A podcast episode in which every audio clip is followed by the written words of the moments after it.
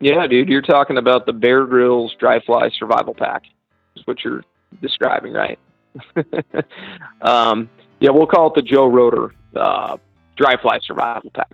Um, so, yeah, the uh, you know, I would say you know get three or four leaders. Those are cheap, you know, and they they they have a tangible impact on your ability to fish um, correctly.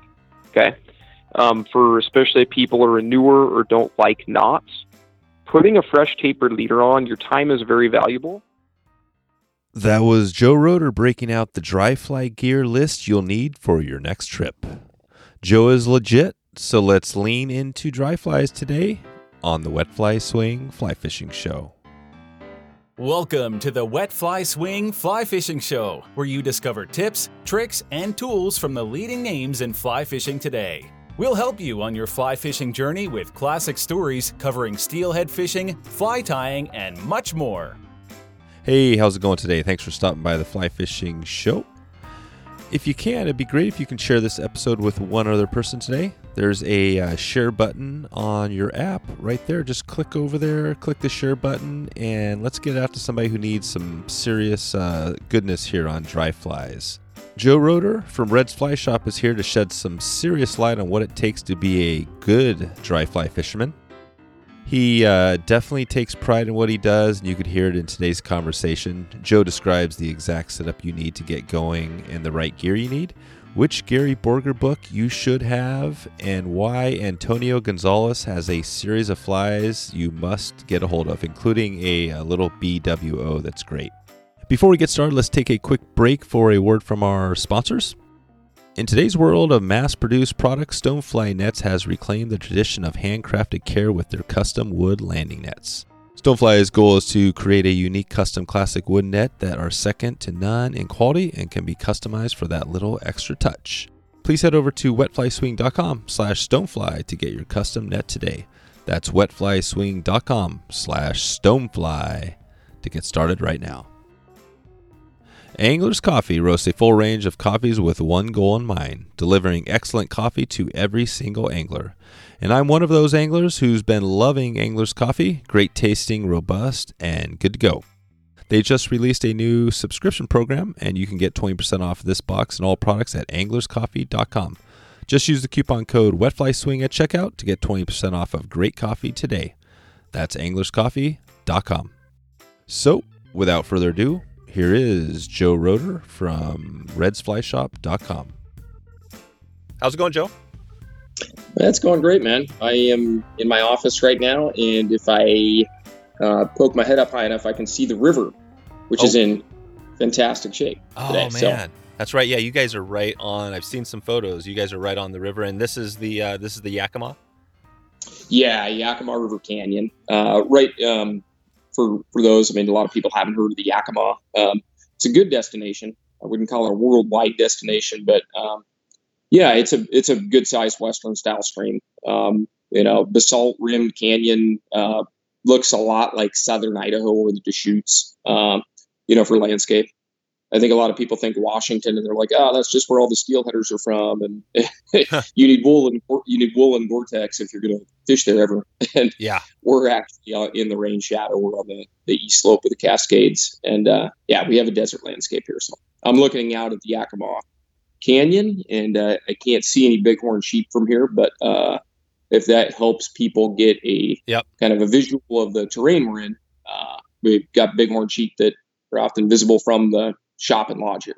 You're an amazing place. I mean, we're we're more on the west side, uh, down just south of you, you know, a bit, uh, and and in the rain. And every time I head over to the east side, it just makes me think, like, man, why why why do we not live on the east side? You know what I mean? And and there's you know different and we may we may head out there but uh but yeah i love it man. We're gonna dig in today to um i think some dry fly maybe a little bit of focus on mayflies and, and the yakima uh, and and reds right? You guys have one of the biggest fly shops uh, you know probably in the country here.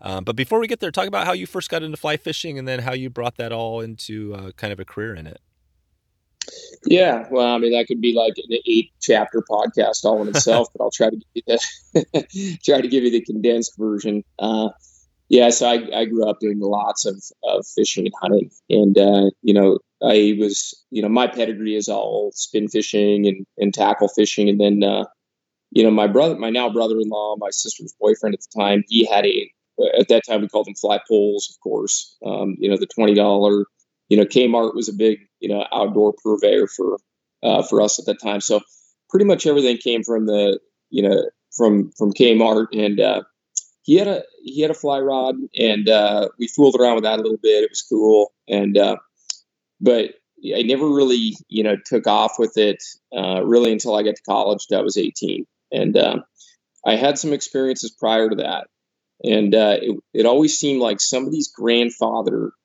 had a fly rod and it was typically bamboo or fiberglass at that time and uh, but man only those old men could make those damn things work and it was like it defied all the laws of physics and logic and reason. And damn, that old man could he could whip that line around and you know set that fly out at 40 feet delicately like it was just magic. And then I remember my my friend Tommy Henley, my friend Tommy's family had a fishing resort on a lake uh, called Silver Lake, where near where I grew up. And old man Henley could could make that fly rod work, and Tommy and I would just beat the snot out of the water with that thing, trying to cast like his grandpa, and we could never make it work. So I had this fascination or the seed that was planted as a you know young teenager and never really had much success. Thought I was a pretty good fisherman. Fished a lot of light tackle bass, and really I I enjoy kind of the predatory. I still to this day enjoy the predatory element of finesse fishing for bass. But uh, I got to college at Central Washington University here, moved to the east side, got in this desert landscape, and the Yakima River is kind of your. I would say it is a real um, like if you were to define a big western stream uh, in all of its wildness, the Yakima River has about 75 miles, um, starting from a real narrow, you know, mountainous stream with deep pools uh, in the headwaters, uh, with you know large trout in the headwaters. Um, you know, it's like the double black diamond; they're really hard to catch. But um, I got I landed here and went to college at Central and had some pretty good mentors that kind of got me really going. And man, once fly fishing got its hook in me, dude, I was done. Man, I was skipping. I was skipping class in college. I actually graduated. I started guiding when I was in college, about halfway through, and man, I was skipping class to fish. I graduated in three years and two quarters uh, with a with a bachelor's, just because I was like, this is a problem, man. I've got to fish more. I need to guide more. I mean, I was just, I was sick for it. And I know people say that like, oh, you know, hashtag sick for it. And yep. You know, it's like, no, when I was like 20, 21 years old, I mean, it was like problematic. and, um, you know, fortunately, I, you know, I never intended to be an outfitter for a living. Um, I always thought I would, you know, go on and use my degree. And I have a degree in, you know, geography and natural resource management. I thought I'd be a forester, land use planner, um, surveyor, uh, fish biologist, or, you know, something. Um, and I guess I'm kind of all that in a sense now that I'm it, an outfitter, I could spend all my time outside and you know yep. have a little bit of a hand in policy and advocacy and things like that. But uh, yeah, I, I, was I was pretty sick for it, man. I mean, I, I fortunately was able to do it as a career, so it didn't wreck the rest of my life. yeah, that's awesome. You know, I think you're going back to your grandpa and everything. It's I always love hearing how people got going, which is cool. But you know, how'd you bring it into? I don't even know the Reds story. So you, you guys are just killing it over there at Reds, and you're the face of Reds. Can you talk about how you that all came to be? Yeah, no, it's yeah. I guess it's probably good for listeners to have a little background um, before I start preaching dry fly gospel here. uh, so yeah, I've been guiding for 20 years uh, or 21 years, uh, I guess it is, and uh, I didn't originally start at Reds. Reds was um, uh, essentially a campground and a, a small resort. Um, and then uh, my now partners um, bought Reds in 2002 from Red and Marlene uh, Blankenship, and uh, it was a campground and kind of an icon because our property and location is really, really unique. Um, and so it was kind of a local icon, and uh, they bought the property, and um, I wasn't with Reds at the time, but I, I quickly became friends as I was a competitor of Reds uh, at that time, and you know met some great dudes that that bought and founded the place um, and uh, built a lodge here. Um, and uh, in 2012, uh, I came on with Reds in 2000, the end of 2005. And uh, they we finally got our new existing location uh, built in 2012. But man, I'll tell you, this place is beautiful. But we come from very humble beginnings. Um, we, uh, if if anybody had been to the old Reds or driven by it, it was our original shop here, um, beginning in two, you know, I guess I came on in 2005. We were in a, a mid 1960s uh, single wide trailer. Nice. Uh, for a long time. And uh, when when you know they were getting ready to build the lodge, we had to move the trailer, and so we hired a mobile home moving company to move our fly shop.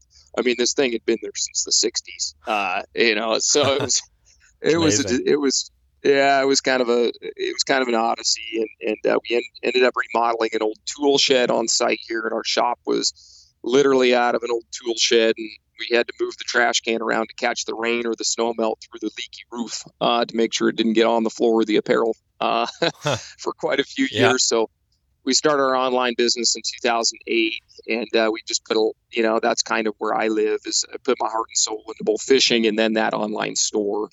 And uh, we we have a cool riverfront location uh, and such here, but um, you know we're we're a great kind of end user group. I'm looking at one of my favorite runs on the river right now um, to fish, uh, and we get to ship. I mean, FedEx picks up here every day, man. We get to run kind of a, you know, this whole, you know, global economy is Yeah. pretty cool when you can run a worldwide shipping business from the shore of a river right here where we're at. Uh, Yep. So that's kind of, that's our story. You know, the online business really became what we're you know well known for, but we have a really cool location here, and you know, it's taken 20 years. You know, it's like pushing a giant rock up the hill, you know, inch by inch. And, you know, I never thought I'd, you know, and, you know, working, you know, outfitting is my complete career, but, you know, uh, you know, God moves in mysterious ways. Uh, Yeah, here I am on the podcast chatting about fishing and able to do this for a job, man. I'm really blessed. I know it is cool. The original founders of the show, who were who were those uh, people, or uh, the original Yeah, founders so- of the shop? Yeah, the the the other managing partner um, that that helped bring me in was Steve Joyce. Um, he is uh, he's originally from Montana, moved out to Seattle, tried his hand at you know the corporate life in Seattle, got a little got a little burned out on that right away, and then uh, you know this opportunity at Reds, you know he and uh, his uncle Tony and uh, another partner named Richard uh, visioneered, uh, you know, what Reds was going to look like. And, you know, Steve is kind of boots on the ground, driving force behind this. And uh, he and I become fast friends. And yeah, he's, uh, you know, he sits next to me and guides next to me every day. And Steve's, you know, he was really kind of that, like I said, boots on the ground founding partner of the company. And uh, yeah, Steve's just such an awesome dude. He's fished all over the world, wealth and knowledge. And uh, yeah, a guy like me couldn't ask for a better partner in this business, uh, which you need. The fly fishing business is tough, and you, you got to have those you know good people around you. Yep. Yeah, totally.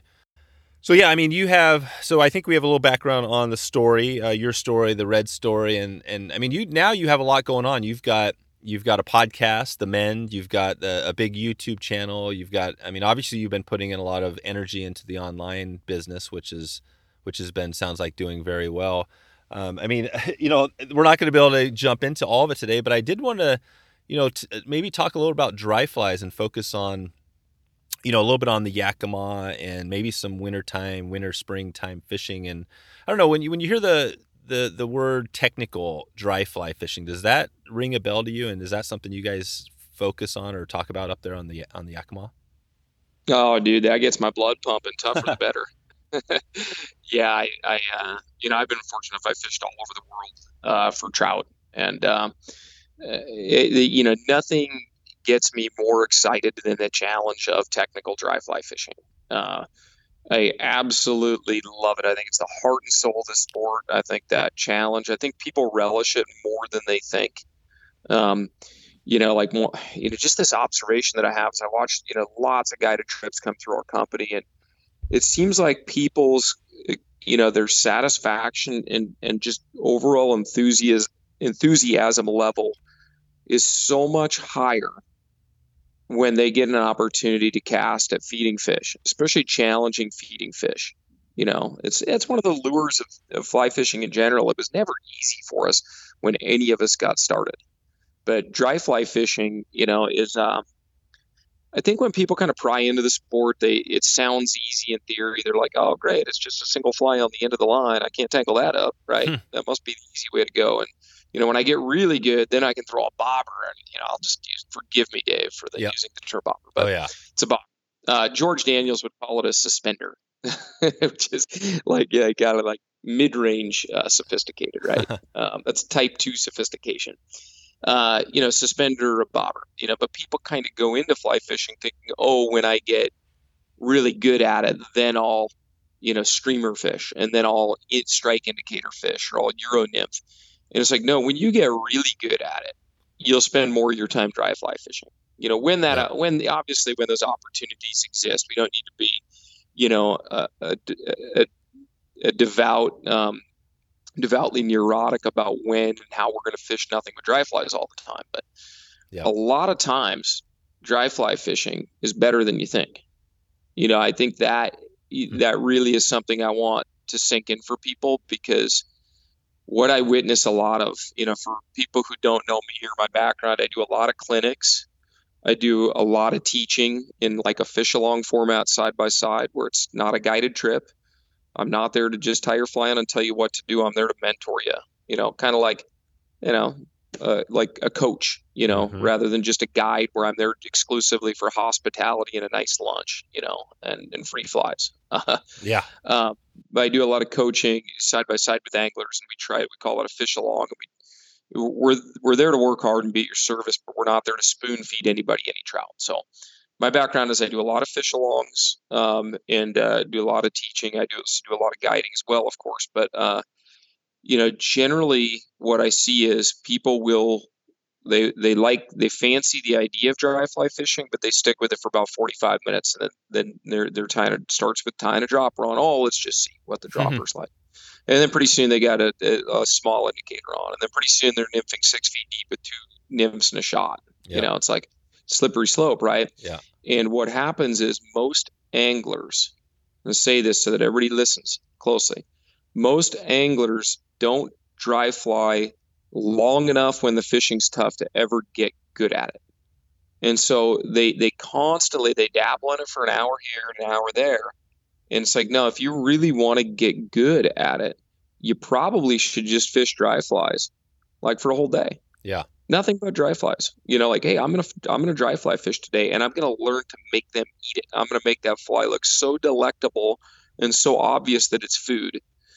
Um, there are all sorts of advantages when you go to dry fly fishing that you can stack in your favor.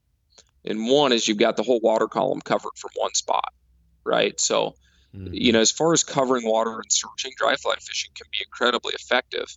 The the second one is if you're doing it right, you're not polluting the water nearly as much right so i can take a little bite of a piece of water especially on small water you know you know any type of creek or small stream you say say narrower than a city street you know what you know polluting your water is, is really detrimental to your success you know you throw a, a strike indicator and a nymph into you know your your best run and you snag bottom and you rip that line tight and it makes a bunch of noise and that indicator rips tight and it makes a bunch of noise man, you've just tainted that spot. Yeah. Whereas, like a lot of times, you can slip in there with the dry fly fishing, and you can take a few slices of that, and uh, without polluting the water, and it's really shocking what you can uncover, especially when your fly selection's creative and you're delicate, and uh, also, you know, from a technical standpoint, you know, I, I I didn't believe this ten years ago. I believed it a little bit five years ago. I'm absolutely believer in it today, and when it comes to dry fly fishing, I believe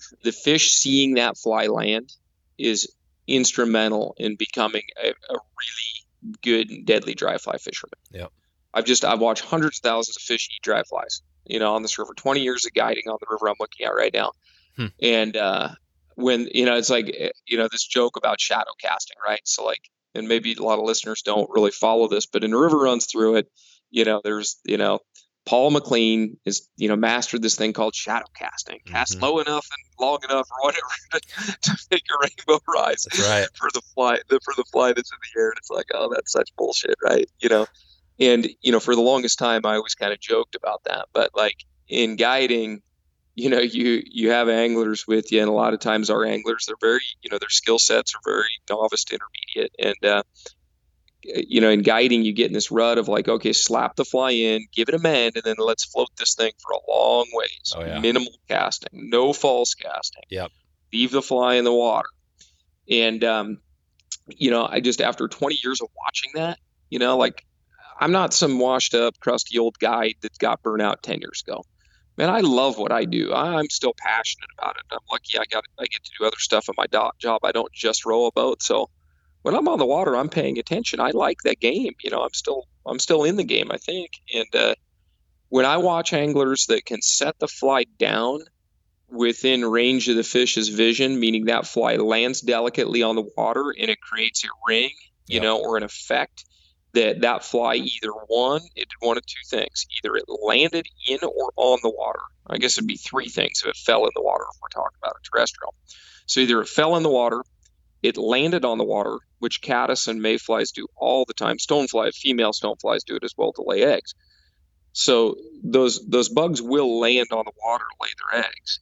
So either one, it landed on the water to lay their eggs. Two, I guess I said it fell in the water, and then three is either it's struggling to take off as an emerger, right? So, a nymph is you know stuck in that surface tension. It's kind of jammed in the hydrogen bonds. It's climbing out of the water, and it's and what it's going to do is it's going to create a disturbance on the water and make those rings.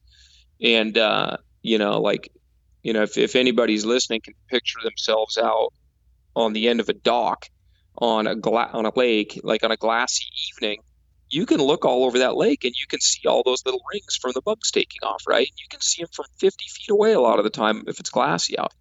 Well, those fish are very perceptive. They still see those rings even on a, a slightly choppy river. They look at that chop all day. So those rings are not something that you you have a pretty tough time imitating them on anything but when the fly lands because when that fly lands especially with the weight of the hook even a dry a light dry fly has hook weight in it. If you can delicately set that fly down you're going to create this this kind of this ripple effect or rings coming off that dry fly.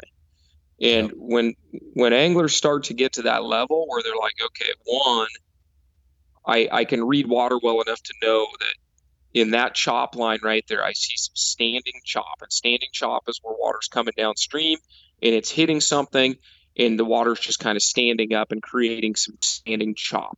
And the water's not faster it's just there's some standing chop. So like one the angler's like really acute has really acute river vision right? So you can see a trout essentially see the trout in the water more or less. When you have a really experienced eye for it you're like yeah there's a trout right there.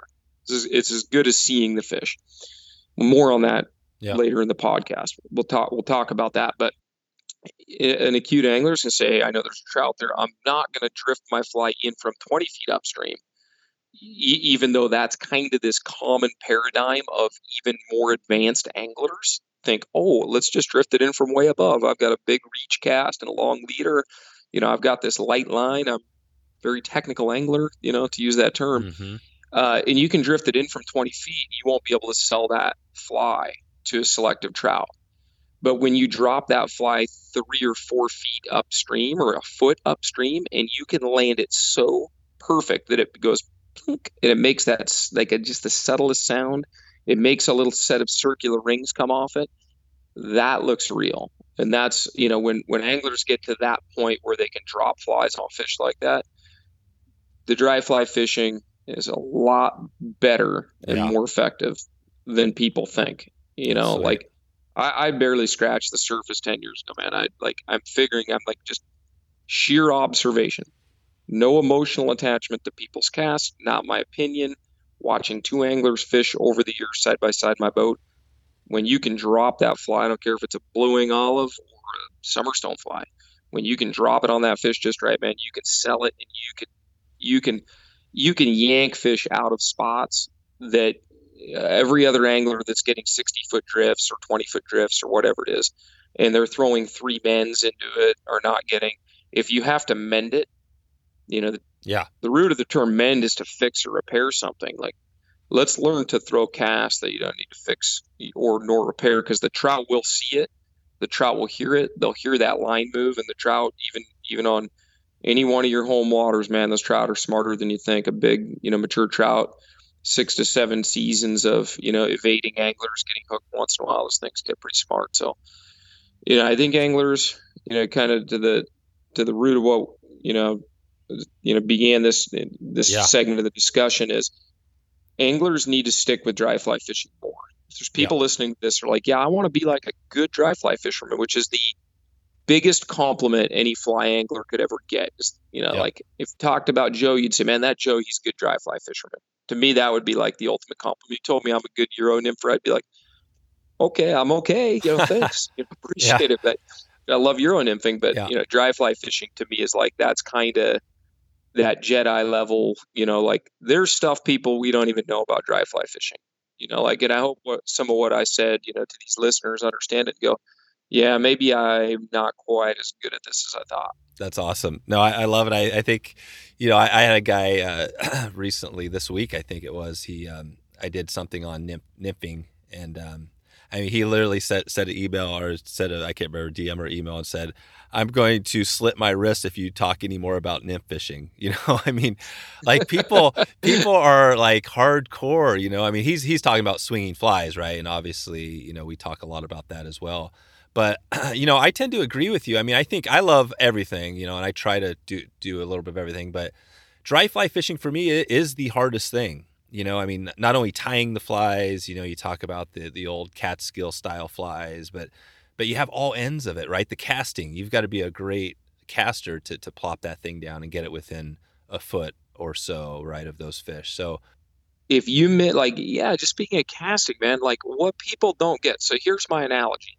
You know, so if you if you and I were going mule deer hunting, right? So like let's just say we walk up to a likely canyon and we think there's a big wily old four by four with, you know, Yep. one drop tine and double eye guards, right? Like Nice. Bucky your dream. We walk into that canyon and you decide, hey, let's take a couple practice shots and make sure my gun's zero, Joe. And I'm like, yeah, Dave, great idea. You fire off a couple of practice shots, and then we walk around the next little rise. We're like, man, I thought sure that buck would be in here. Man, I guess that guy's gone. You know, like, you know, wonder where he went.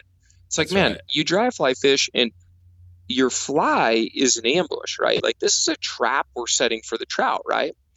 How many times you want to show the trap to the trout? yeah, It's like, well, the answer is one, man. Like, Yep. just show it to them once. And if you can read the river really well to where you know where your first cast should go, and you can hit paper plate size spots at 25 feet, you don't need to cast 80 feet. Yep. You're going to be light years ahead um, when you take this one shot mentality, you know, this delicacy, and then taking it. There's lots of things, you know, I can teach, but taking a deep breath between casts instead of just rapid fire Yep. one after another after another. exactly. Um, O- yeah, learn to observing. false cast.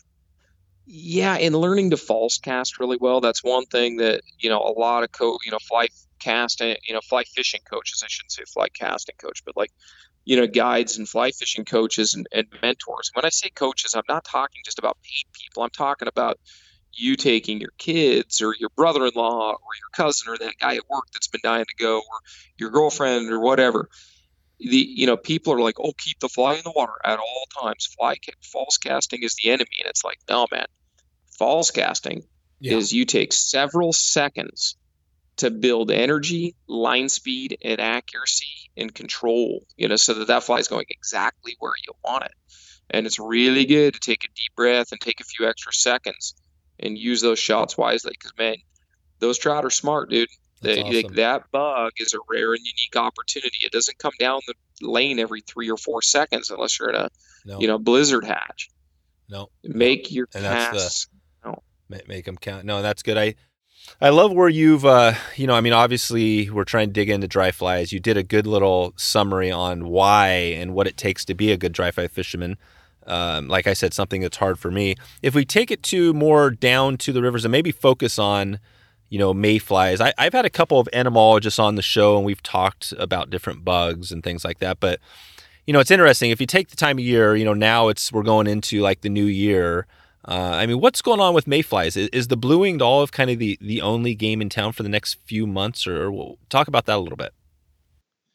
Yeah, so uh, most places in the country uh, during the winter months, you're gonna you're primarily gonna see midge hatches. You know, with the with the exception of spring creeks, which have a you know more controlled water temperature, and you may see really little blue winged olives, which are part of the Baetis family. Uh, for for us here, you know, I think we represent probably the a similar calendar, you know, hatch calendar to most streams. Somewhere on this 75 miles river that we're, you know, I'm anchored on right now, there's going to be a blue winged olive hatch. It's probably going to be the first mayfly hatch of the year. And uh, you know, a couple of cool things about the blue winged olive is one, they're they're they're really similar throughout the entire country. So fly selection becomes really quite simple. It's not like there's a, a blue winged olive nymph or emerger dry fly specifically that works great here but doesn't work well elsewhere. Uh, so it's a pretty common insect. Uh, but what is probably most intriguing, and I, I, know you've had some entomologists on that know mm-hmm. far more about insects and uh, kind of the life cycle of insects than I do. But what I observe with blue winged olives is it seems to me that when when those nymphs, you know, are, are essentially floating up at the surface, and they begin this this I guess their secondary, I'll say metamorphosis, although that may not be the right term, yep. but they're beginning this this emergence uh, in that surface tension.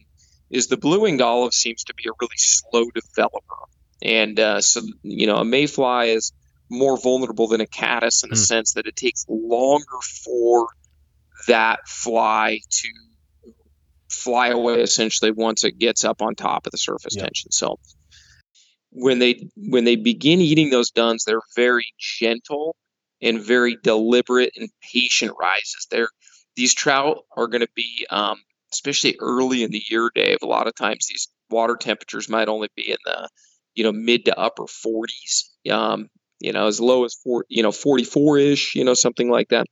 A lot of times those fish are going to be holding in the very back ends in the tailouts of a lot of these pools. And it's one of the few hatches or few times where at least the trout here will, will back out of the heads and out of the real unique, you know, seam lines and foam lines. they'll actually back up into the tail out because what happens in the tail out is that water column, you know, goes from very deep where it might be say six feet deep in a pool and squeezes it down to about you know anywhere from 18 to 36 inches or 12 inches, whatever the depth of the back end of it is.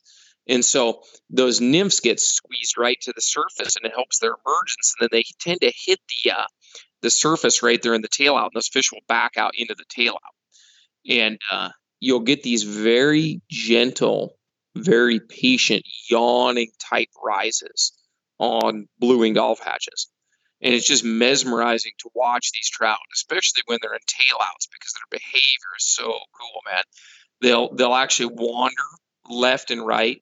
They'll follow foam lines. They'll track individual bugs, um, and those fish will wander back and forth. And when they move on to eating duns, they'll have that real like mouth open, you know, upper lip, you know, exposed out of the water you know, fly gently floating in, and then you see that that that set of big yapper jaws just close right on that little tiny blue and olive. Uh, when you start to see feeding action like that, that's very special, and uh, you don't see that with caddis, and you don't see that with stoneflies. But man, little mayflies when they get on those duns, they tend to eat those things very deliberately, and uh, you want to be ready for that as well. Uh, a lot a lot of mayfly hatches in general are going to be pretty short lived, especially in the spring when we have very you know tumultuous water conditions. Right, it's very different than the fall. The fall, it's like, hey, it's we get warm days, we get cold nights. Even into October, the weather's pretty predictable. We're not getting a lot of rain. We're not getting a lot of snow. But man, in March, April, May, early June, we've got you know the heat is going to affect snowmelt. We've got rainstorms. We've got pressure changes. We've got all this different junk happening, and um, if you if you're seeing a mayfly hatch starting, especially in the springtime, you want to make sure that you've got you know the right rod and right reel line leader setup. You know something that's a pretty purpose built tool for the hatch if you want to take full advantage of it, and just be ready because they the hatch or the the hatch can last you know several hours but that feeding window for those duns which is really what you want to be on is going to be uh, can be pretty short lived. It can be 20, 30, 40 minutes at times. Gotcha. Okay, then that clarifies a little bit. Then And I guess what is there a time, a window when you'd say if we did focus on blue winged olives, it's it's best, um, you know, during the winter or spring, or, what? Do you guys fish it, or do you just kind of always have them ready for that hatch to, when, when the conditions are right? Yeah, as far as a real specific calendar, you know, here, uh, you know, we're about the third week of March on the early end and early May on the back end for the blue winged olive hatch, you know, specifically. Uh, we do get other mayfly hatches during that time. The March brown hatch is just standing. You know, that's a great hatch. Um, it's a bigger insect on average. You know, March browns are a common name, not a scientific name. Same with blue winged olive. You know, the scientific name is a it's a in the Baetis family of blue winged olive, but you can use blue winged olive. They could be a, a, size 24 in a certain hatch, a certain place. They could be a size 14. Oh, wow. Rarely, I mean, not very commonly a 14, but they could be a 14. You know, there's there's Baetis that can be as big as that on other rivers. So, yep. Um, March browns here in, in like a lot of places are, are typically uh, that term is used, and I can't remember. You know, I'm not going to speak any Latin. I promise. the word Baetis.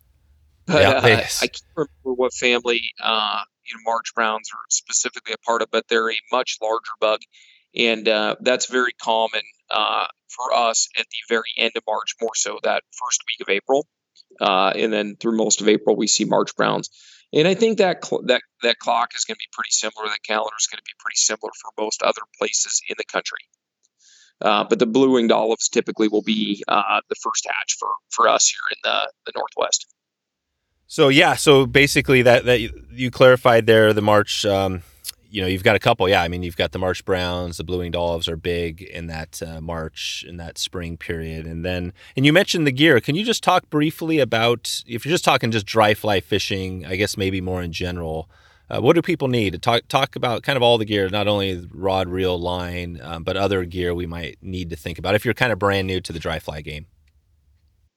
Yeah, if you're brand new to the dry fly game, the number one thing that you need to have is just a little work ethic and patience. Like you know we're going to talk about gear but you know something i said earlier is if you want to be good at dry fly fishing you have to dry fly fish when it's tough. Like you you've got to just fish through it. You've got to get good at it. You have to get good at the casting. And i'll share a little story. I promise i'll talk about gear but i want to share just a little story here. So early in my guide career i guided these two these two guys you know i at the time I considered them older. You know, they were probably like 50. No, no I'm kidding. they were they were in their 70s, and uh, I guided these guys uh, quite a bit. Um, they took a liking to me, even though I was kind of a young, inexperienced guide. Um, you know, they, they took a liking to my spirit, I suppose, and so they they they enjoyed fishing with me when they would come out, and uh, they were very uh, they were very devout and distinguished dry fly anglers. They're very good at it, and I consider these guys mentors. And um, I consider a lot of my guests, my guided guests, are mentors of mine because I watch them fish, I learn from them, and everybody has something to share, even if they're very inexperienced. Um, everybody has something to teach you. And uh, I was the professional, but I'm learning from these guys. And I could take those guys, their names are Bill and Doug. And um, I could take Bill and Doug out and they could fish number 18 Para Adams in heavy, swift water, and they could see their fly and they could keep their fly floating while I rode the boat. And they could drop little number 18 parachute Adams on seam lines and catch fish out of heavy, rapid water, and they could see their fly just fine. And I guided those guys doing that one day. And I, I was like, wow, that was great. You know, we, we did good fishing, but I didn't really think about the how or the why or etc. at the time. But I, I, think it was like I had the, a trip. I'm trying to. It's my memory's a little foggy here, but I had a trip the next day, and I tried to do the same thing, even with some pretty good fishermen, and they were much younger. Um, you know, they should have had young eyes. You know, they're in their 30s or 40s, kind of in their prime, and they could not see their fly to save their life. I mean, they couldn't see a number 14 Para Adams. And uh, I thought about it. I'm like, why could Bill and Doug see their fly so good? And it's like, man, that's because these guys are seasoned anglers, man. They can drop, they can that that Para Adams hits exactly where they're looking, and so they could hit, they could put it on cup, and if they're looking at the teacup, then a little number eighteen Adams shows up in the middle of the teacup, and the the fly stays on the surface because they don't need to they don't need to mend it, and they don't need to adjust it and fix it and repair the drift all the time. they would just pick it up, false cast a couple times, drop it in again. They're keeping that little fly very buoyant. So your your ability your ability to do these things really pivots on your ability to cast well and have some dry fly experience. And uh, I've never forgot that. That was almost 20 years ago. And dry fly anglers that are very good at it, they can see even the smallest, tiniest flies because the fly hits exactly where they're looking. And uh, they don't need to mend it a lot, so therefore they can keep it on the surface. So, regarding gear, you can dive into becoming a good dry fly fisherman with pretty much any standard weight forward floating line and any type of reasonable rod that's set up well. Um, anglers, you know, can adapt very well. Dry fly fishing is your your success is going to pivot much more largely on your experience level. Now, when it comes to something like Euro nymphing, the tackle makes an enormous difference. Dry fly fishing, it becomes, you know, an advantage. Um, so I, want to be fair in saying there's certain disciplines that it makes a huge difference in dry fly fishing. Just get a good flexible rod. You know, medium fast action is generally going to be better for dry fly fishing on average. If I had to pick one rod for just you know western style dry fly fishing for this kind of the spot and stock type mayfly fishing it would be a three weight in that eight and a half to nine foot range. You know, probably that that length would pivot a little bit based on what size water I'm targeting most of the time. Maybe a four weight that's eight and a half or nine feet long if I'm on a big, you know, windy river, um, big kind of windy open river back east. Maybe I'm going eight feet. Um, but lighter lines are, are inherently better for dry fly fishing. They have a the the line itself has a much smaller uh, cross sectional diameter. You get less drag out of a three weight line than you do a five weight line. Just straight up, just less drag. Most drag in a drift comes from the fly line, not the leader. Okay, so I'm I'm running a light line, um, and it's it's probably going to be a medium to medium fast action rod. You know, like a Sage Trout LL or a Winston Pure. If we're talking about like today's, you know, uh, models, uh, were, were, the two rods that that I like to fish quite a bit for dry fly specific work. Uh, and I'm going to have a leader that's um, I, I, didn't used to. I, I, just laugh at some of the like the these. I don't know where you come to these conclusions in your life. I'm 41 years old, and I just laugh at some of the stupid stuff that I used to think or these opinions that I had. Yeah. I used to think tapered leaders were exclusively for rich people and clients, and, and it's like a good tapered leader, like a nice fresh tapered leader, it makes your dry fly fishing better. Yeah, so tapered leaders in general, they're gonna, you know, I strongly encourage people to get several different versions, weights. You know, they should be kind of appropriately matched to the hatch or the water size uh, that you're on, or um, maybe the the atmospheric conditions, right? So, like if it's windy and you're throwing a green drake, uh, that's going to be very different than being out on a really glassy section of the the Missouri River throwing tricos. Totally, totally different needs. So get some tapered leaders. Don't be cheap. Just get them, put them in your tackle bag. You don't actually pay for this resource. It's kind of like a fly. Like people wince like buying flies. Like man, you should wince when you're losing flies. Yeah. You know, out on the river, not when you're buying them. Buying them's fun, man. That's an investment. You know, buy good flies. Taper leaders are the same thing. I used to, man, I just laughed. You know, again, like I don't know why I thought hand tied leaders were so great you know, when, when you have a knotless leader, it slides through the water better, it tends to turn over better, it's more predictable, and I get less tangles, right? So like, and yep. You know, you know, for people listening, like, oh man, who's a podcaster? He gets tangled when he casts. Sometimes, yeah, yep. man, I I push, I'll push the envelope on loop tightness, man. If I got to hit a spot at 40 feet and a slight crosswind, you can yeah, you can bet I'm going to push the envelope. I'm going to try to throw a razor tight loop, you know, where I'm stacking that leader on top of that fly line and my loop might be 12 inches, you know, in height. Yeah, I'm going to tail that thing up once in a while. And the more binding points you have in those leaders, like hand tied leaders, I used to hand tie them and there might be six sections in them. And those blood knots or surgeon's knots, double nails, double unis, whatever I'm using to splice it up, oh, there's a bunch of catch points in there your time's too valuable. Stop wasting time. Get tapered leaders anywhere from 12 foot, you know, on the 5X end. You know, I generally don't buy a tapered leader that's going to go down to six. You know, I'll splice into it if I need a piece, a chunk of six or a chunk of seven. Uh, but get everything from seven and a half feet. The Rio Supple Flex tippets are great. They're specifically purpose built for dry fly fishing. They're more flexible in nature and they're thinner in the butt section, the middle section. So that cross sectional drag of these current seams or these rip tides pushing on your lead, your tapered leader, that that Supple Flex leader is thinner. It still turns over to dry fly fine, but the same leader or the same butt section that's required to, you know, lob two stonefly nymphs and a bobber and a chunk of split shot, you don't need that same leader to to throw a number, you know, number 16 missing link caddis pattern. You know, you, you two totally different leaders. So you spent, you know, whatever you spent on the rod, your time is valuable. You've got a good fly line. You know, the leader system itself is is quite critical. In general, you know, if you're fishing anything that's size 18 to 22 ish, you know, that little itty bitty stuff, you're going to want six and seven X tippet. In my, yep. you, you, can get away with five, you know, but last fall, I think it was fall before last, I used to scoff and kind of thumb my nose at the idea of using seven X tippet.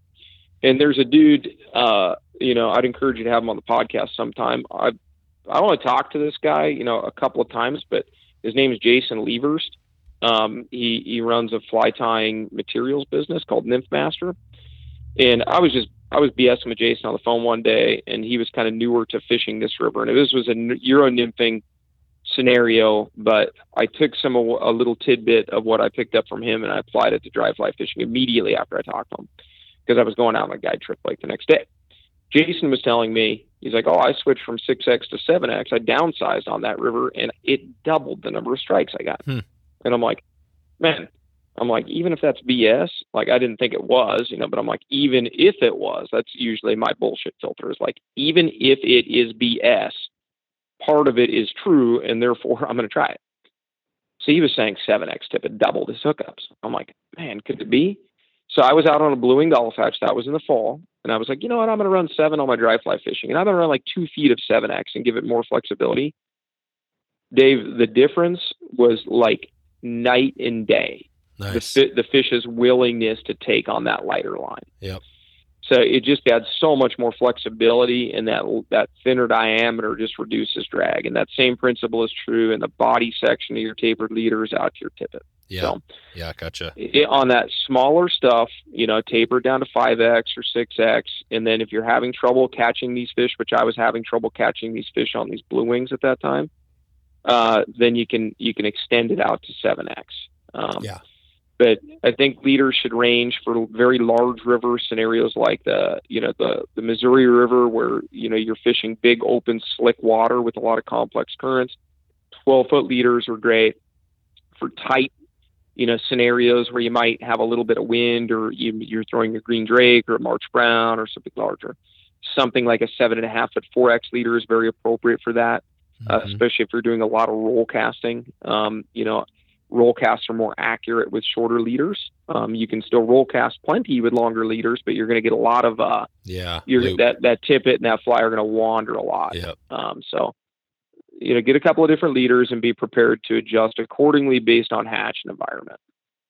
Gotcha. So so if you did that, so you're out there and you know, like you're saying, the 12x, and you mentioned the Rio uh, Flex tippets. Um, and are those the is that the Rio? Is that a full built leader? You can just get your um, custom or a leader from Rio. Is that was that the one you mentioned?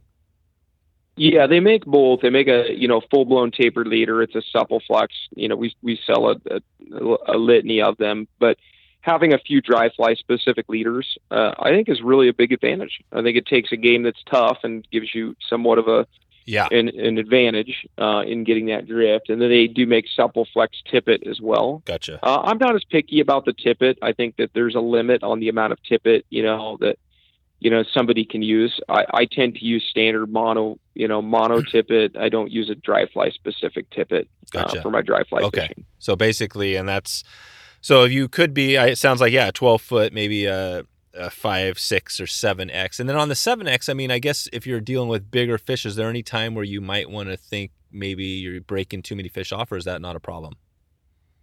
No, you know, a lighter weight rod is going to help with that tremendously, right? So like when you go back to that, you know, my recommendation on I want a three weight rod for most, you know, a nine foot or eight and a half foot or longer three weight rod for most of my dry fly fishing where I'm going to encounter trout anywhere from say 10 to 20 inches, you know. Um, you get beyond the 20 inches, that's kind of the holy grail. Um, yeah. a little bit more of an anomaly. I, I yep. think most of our, our target range, you know, let's realistically, you know, we're going to be somewhere around, you know, 13 to 16 inches a lot of the time, um, most trout streams. Um, those lighter rods protect that light tippet. Um, they set the hook better and they tend to keep fish pinned on these lightweight, flexible dry fly hooks a lot better than, say, your four, five, six weight rods. Yeah. Hooks flex.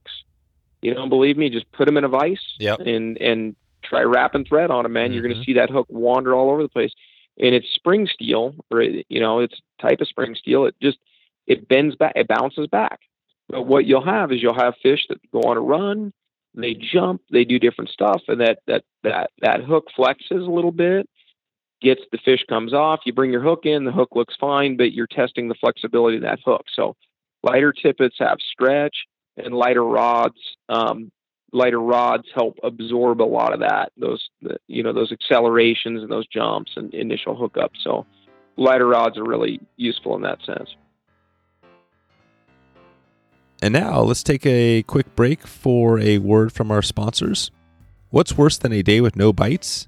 A day without coffee or even worse a day with bad coffee. Thankfully that isn't the case for us.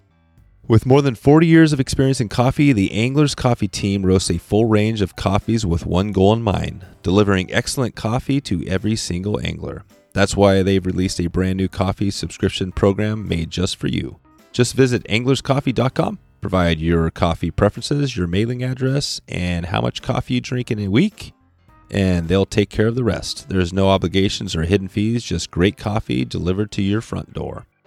And I've been using and loving Angler's Coffee, and I am a coffee fanatic and have tasted uh, bad coffee for sure. Angler's Coffee is definitely great coffee. I've been enjoying it. Um, it's as good, to be honest with you, it's as good as as I've had that I can remember, and that's pretty awesome saying uh, since I drink a lot of coffee. So uh, join me in supporting a great company who supports great coffee, fly fishing, and conservation.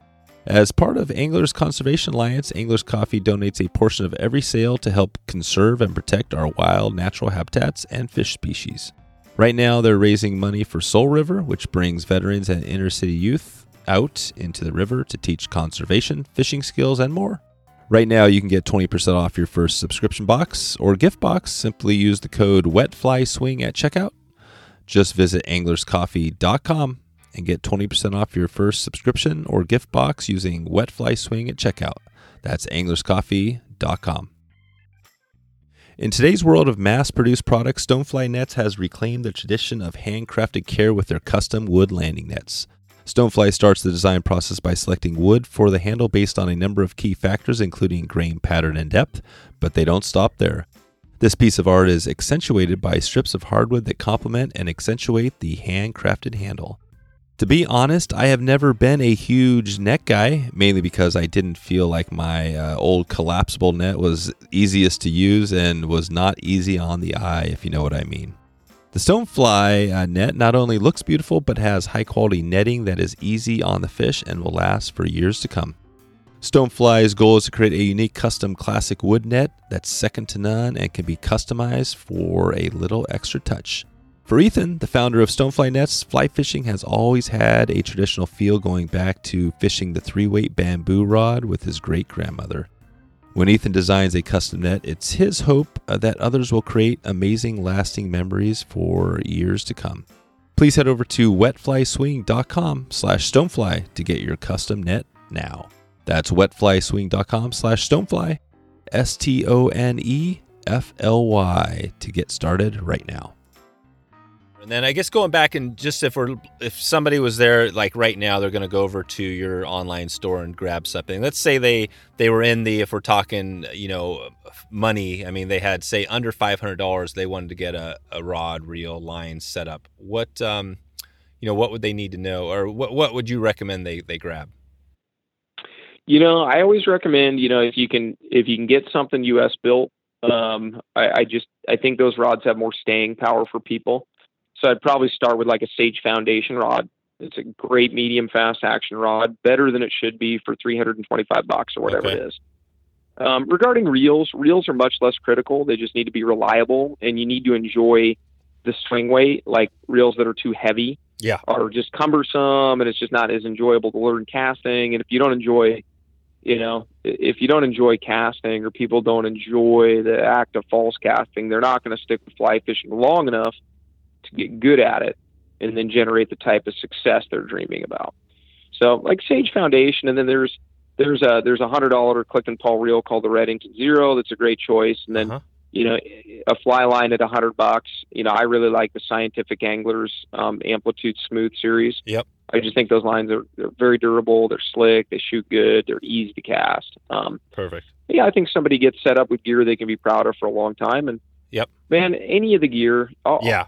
You know, just to listeners, like, don't get caught up in this. You know, you can't buy a, you can't buy yourself a fly cast. You know, we sell really nice gear at Reds because we want to see. You know, we, you know, we we tend generally cater to customers that want to commit to fly fishing for a long term. But there are eighty dollar rods that are fine. I mean, there's some Echo, you know, this Yeah. Echo long, um, lift. I think is their new one. The Echo lift is better than it should be for the price. And if you can get a Redington Classic trout, you know they've been really hard to get as, as of lately. By the time people listen to this, they're probably in stock.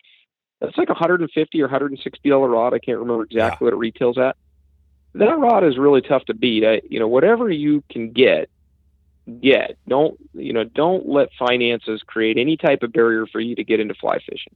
And anybody who tells you otherwise is they're working against you. yeah. And so don't believe them. that's a great Just tip. all this gear is going to work fine. The better gear is going to have more staying power. You're going to be much less likely to buy it twice. Gotcha. Okay, and and so basically we have the rod reel line. We talked about the leader, and then what other? If you know, again, somebody's going out to the Yakima, they're planning a trip for say March, um, and they got all that. What other dry fly? You know, I mean, like fly float and anything else? I mean, just the. Can you break down just like the top, you know, ten or fifteen things or whatever it is that some? I, I know you could probably go with just that, but is there anything additional you would add there? Yeah, dude, you're talking about the Bear Grylls Dry Fly Survival Pack. Oh, are, there. Yeah, exactly, right? exactly.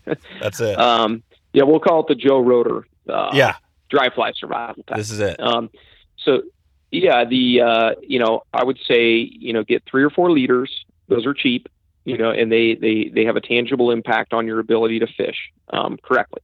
Okay, um, for especially people who are newer or don't like knots, putting a fresh tapered leader on your time is very valuable. Putting a fresh tapered leader on at the beginning of a trip is really critical because if you break off a fly, chances are it broke right at the fly and you're not now you don't have to be tying a piece of tippet on while you're standing thigh deep in rushing water out there in the middle of the river. So four tapered leaders, you're about seven and a half foot, four X for your big stuff, and then a couple of nine nine foot, uh, probably a nine foot five X, a nine foot six X, and uh, you know a, a twelve foot you know five X, you know for really big open, very slick water environments, or even a lake dry fly fishing scenario where you've got a you're casting a rising fish on a lake. Uh, so you, you get your rod, you got a floating line. You know, rods should be, you know, I preferably a three or four weight, five weight to work fine. Whatever gear you got, use it to the best of your ability. Regarding small tackle items, uh, naturally, you know, fly selection. I'll, I'll touch on fly selection in just a second, but if somebody has a dozen dry flies that they know how they work, which is critical, and they believe in them, which is more critical. A dozen dry flies, or you can fish all over this planet on all sorts of different hatches with a dozen dry flies by creating the illusion that that bug is real and it's sitting on the surface, kind of like I talked about at the beginning of the podcast, creating the illusion that this this thing that is on the end of your line is in fact real. So, a dozen dry flies, standard fly floatant, loon aquel or Loon Lochsa. We sell we sell both those at Reds. Those are the most two common floatants. You can use a Flyagra product, which is basically a lighter fluid that you dip your fly into. That stuff works great. I don't think it's essential. Um, and then uh, you know there are other types of of, of floatant, but I basic starter pack man. You just need a silicone based gel floatant like a Loon Aquel. You need some hemostats to pinch barbs, remove hooks. They're handy for tying knots. They're going to help you move efficiently. You need a couple of spools of tippet, 4x, 5x, 6x tippet. Leave the 7x for later when you bump into challenges with very picky fish. 3x, generally speaking, unless you're throwing really big wind resistant hoppers that tend to spin your leader, um, spin it and twist it up. 4x, you know, suffices for pretty much most, you know, 90 plus percent of dry fly fishing yeah, get yourself some, you know, good wading shoes, man. Get out there, get your line wet, and get in the trench and do some battle. And don't get dejected when you're not having as much success as you think you're going to, because for most people, it's going to take a little while really to get, like I said, truly good at this. Not a self-proclaimed good, but the type good where your buddy says, damn, that Dave, he's a yeah. really good dry fly fisherman. That's right. And then Dave's chest swells up a little bit. That's right. Kind of walking around a little different. Yeah, no, I, have had plenty of those. And I agree, like you said a while back, you know, focusing. I mean, the salmon fly hatch is the extreme version, but that's the hatch that – I'm always it's always in the back of my mind, and I've gone through phases where I have funny, right? Used nymphs and stuff, but I pretty much go on that trip, and it's like it's all dry flies. You know, there's nothing else I'm going to fish. Even if the dry flies are off, you can still pick up some fish, and it's that's probably the way it is. You know, with with any dry fly fishing, um, it sounds like so. So that's cool. Um, well, this is good. This is Joe. Uh, yeah, Joe. Uh, Joe Rotter's. Uh, you know, uh, survival pack. We got the the deal here, and that gives us a good start. I guess. I mean, you know, as we think about kind of slowly wrapping this thing up and, and heading out of here, you know, there's a ton of stuff we're leaving on the table. Um, just wanted, I'm taking a look here. Uh, Dan Turner, actually from the Facebook group, actually that's where that gear question came from. Specifically, he was wondering about. Um, you know, dry fly fishing. What, what what did he need to get started? So I'm glad you touched on that. Another thing, and this is another big one. Maybe you just touch on briefly uh, he also asked about um, how to read water, right? And reading water, that's always the tough thing. You know, is dry fly fishing any different than anything else, or, or are you just looking for where fish are rising? How, how would you uh, answer that question? Yeah, I mean, there's two fundamentally different types of dry fly fishing, right? There's the spot and stock, meaning uh, one, we either see a fish um, in the water, right? That could be underwater, uh, or we see the fish uh, feeding on the surface, right? So spot and stock, right, or prospecting or, or blind casting. So um, when it comes to reading water, uh, you you know yeah your your your ability to make your first shot. So th- there's so many like these little paradigms that you learn from somebody, and then that becomes kind of the standard. And like all of a sudden your fishing is dictated by these little pieces of crappy advice you got really early on in your fly fishing careers. And one of those pieces of crappy advice was oh, always start short and work the close stuff first and then work your way out to the good water. There's a there's a little bit of value in that, right? Like very but it's a there's a little bit of value in it. You know, I over the years as I've watched, you know, anglers and and you you get a very unemotional, especially when you get comfortable in your own skin as a guide, and your ego doesn't inflate and deflate every day based on the number of fish you catch. And you get to the point where you're like, you just want to see the people learn and have a nice time. And I know all that sounds like you know a bunch of re- you know, outfitter rhetoric. No, I like really do. You just want to see the people have fun, bring something of value away because you you plan on having a fishing relationship with this person for many years to come. And so I'm I don't really care. I don't say I don't care, but I, if they screw something up, I don't care as much as I used to. And what happens is when anglers get out and they go to wade a fishing spot, and let's just say they're prospect drive life casting, and this is how this relates to reading water is this: they inherently walk up and they don't approach a piece of water with their their goal, right? Your goal for approaching any piece of water is to catch like one really nice trout, right? That's just like yep. if we could accomplish that every time we walk in a piece of water, it'd be great. It'd be like the four yard rush in the NFL. If you could rush the ball four yards every single time unequivocally, you'd win the Super Bowl every year. Hmm. It's like if if you could catch one trout each time, one decent trout each time you get got out of the boat or or fished over seam, you'd be great. What people do is they either walk over the fish, right? They they walk onto the fish and they start casting out into the middle of the river into the fastest piece of water, or they they do what I was describing about that mule deer analogy where they start taking practice shots oh, way yeah. too close. And uh, if your goal is to catch nice trout, do so on the very first cast. Go ahead and take the biggest bite that has, makes the least amount of pollution in the pool and catch that fish on the first cast. I promise you, when you approach water with that idea, like I get one shot, I get to I get one first cast in this piece of water. Go ahead and cover as much of it as you can with one cast as you walk into the run.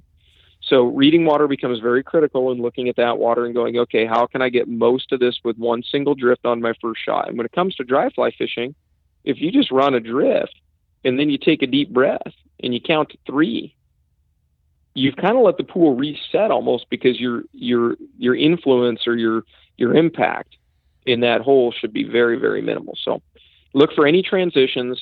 You know, when it comes to just raw tips, transitions, seam lines, changes, the edges of fast and slow, uh, areas of convergence where surface currents are squeezing together, easily marked by foam lines. If you have any detergents or alkalinity present, you know, you'll get these bubble lines or these foam lines. Mm-hmm. You know, that saying is the foam is home. Yep. It's true. So foam is home. So areas of convergence where those currents are squeezing water together. A trout's in the river 24 hours a day, seven days a week any little advantage that they have in those tides that squeeze and compress food are going to be of value. Rivers, you know, regarding temperatures and gradients and species and all that kind of changes that it's really hard to to chat about reading water but yeah. When you when you identify a target cover it with with one cast first catch that one fish smile take a deep breath have a sandwich and then go then re-engage the hole again after it's quieted down and go at it with the same mo that you're going to cover that piece of water with one cast as best you can. Don't take these tiny little bites. Fish can see what 300 degrees around them.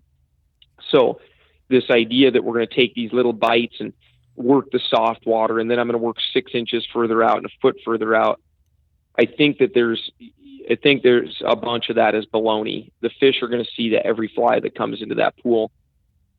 The only the the one thing I do want you to consider when you, when you look at that is if you're casting at a feeding fish though, if you can get a feeding fish to turn his head towards you even ever to come get your fly even ever so slightly, and I'm talking about inches. Yeah. Inches. That's an advantage because they're not swimming through tippet to potentially bite the fly. So you you do, you do want fish to turn toward you to get your fly when you're sight casting at, at trout.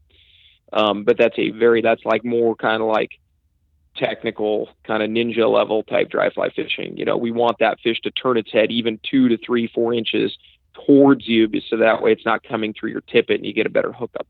You know, you're yeah. better you know strike to hook up conversion with that little that little advantage for you. Yeah, it's killer. Uh, so w- one thing I want to talk about yeah. is uh, is flies. Yeah, we, we really should. Uh, well, make sure. sure when we before we wrap this up, I think fly selection is really critical for people to kind of understand, know uh, their dry fly selection. Yeah, let's uh, let's dig into that because I have a little segment I usually do uh, called the uh, the 222, which is top two uh, flies, top two tips, top two resources. But maybe we can just dig into flies as much as you want here. And I mean, we were talking about obviously we're focusing a little bit on mayflies and we're focusing on you know, blue winged olives. We talked a little about March Browns, but you know, let's just take us again. We're we're in that period where we're we're kind of in that winter spring period. Um, what what would you be putting on? What do you need in your to have in your box for mayflies? Yeah, regarding Mayfly specifically, uh, they're not. They're going to hit our web store. Uh, they're a new pattern from Umpqua. They're going to hit our web store in late January. So I think everybody, by the time they listen to this, they're going to be up online. But there's a series of flies, and I believe the tyre's name is Antonio Gonzalez. Um, I know his name is Antonio, and he's got a series of these flies that I got as samples this last year. My friend Russell Miller at Umpqua was like, "Dude, you got to have these things, man. They're like they're they've been fishing these things in competitions, and hmm. and uh, I'd say Antonio's any of the Antonio's Mayfly or Antonio's Emerger series. Uh, I think an angler, if they were trying to simplify fly selection, which I think is really critical, I think anglers need to understand how their flies float, how they should float, so that when they get too soggy, they quickly quickly recognize whether that's normal behavior or that fly needs to be changed. Uh, they know the color of the fly. Their their eye picks it up very quickly. If you can't see your fly, you can't fish your fly. I think familiarity is really important. If I were just picking two patterns, it'd be any of the Antonio's emergers or the Antonio's mayflies. And he's got like a Superman caddis and some other ones. But I'm telling you, Dave, these things get bit, dude. And these are dry flies. These are dry flies. Yeah, even the emerger patterns is going to have a CDC uh, piece of material on the wing that's going to have the kind of the shank the hook and the body floating slightly subsurface below that surface tension, and then the wing is going to be up on the surface. But yeah, Antonio's mayfly, man, there are certain flies that just get bit. Hmm. Like they don't. It, it's a cool looking fly and all that, but man, we're trying to sell flies that fish. I mean, ultimately, like there are a lot of flies we bring through Reds, and it's like a lot of our biggest customers are our guide team, and they're like, God, dude, these things look cool, but they do not fish, and that pattern's out. Man, we we get rid of that thing. I don't care how well it sells online. If my guides say it doesn't fish, it's out. But this Antonio's mayfly, dude, the thing floats square. It floats consistently and it mends good, meaning it stays square and upright on the water, even when you pull tension and mend it. Hmm. Uh, it it it dimples well when you set it on the water. It just tends to set down. You don't fly. I mean, people who are listening have done some dry fly fishing. How annoying is it when your parachute Adams lands on its side? Yeah, it's like it doesn't fish right. You make the perfect cast. You made the perfect stock. You dropped it right on the trout. It's like, damn, my fly's floating on its side again. you you can't live like that, man. No. But that Antonio's pattern that that CDC on the top, man, it seems to act as just this really nice kind of this windbreak, and it just sends it's it sets down very consistently and very square. I got a hold of those last year, and it drove me nuts because they were a new pattern, and I couldn't get them until uh un, until they're about to land here in the next probably week to two weeks. So, can you describe one of the dry flies that would work? Say if we were fishing spring winter if you had to pick one to say one of those flies that you would use, maybe yeah, for for that blue winged olive hatch or the or the March brown.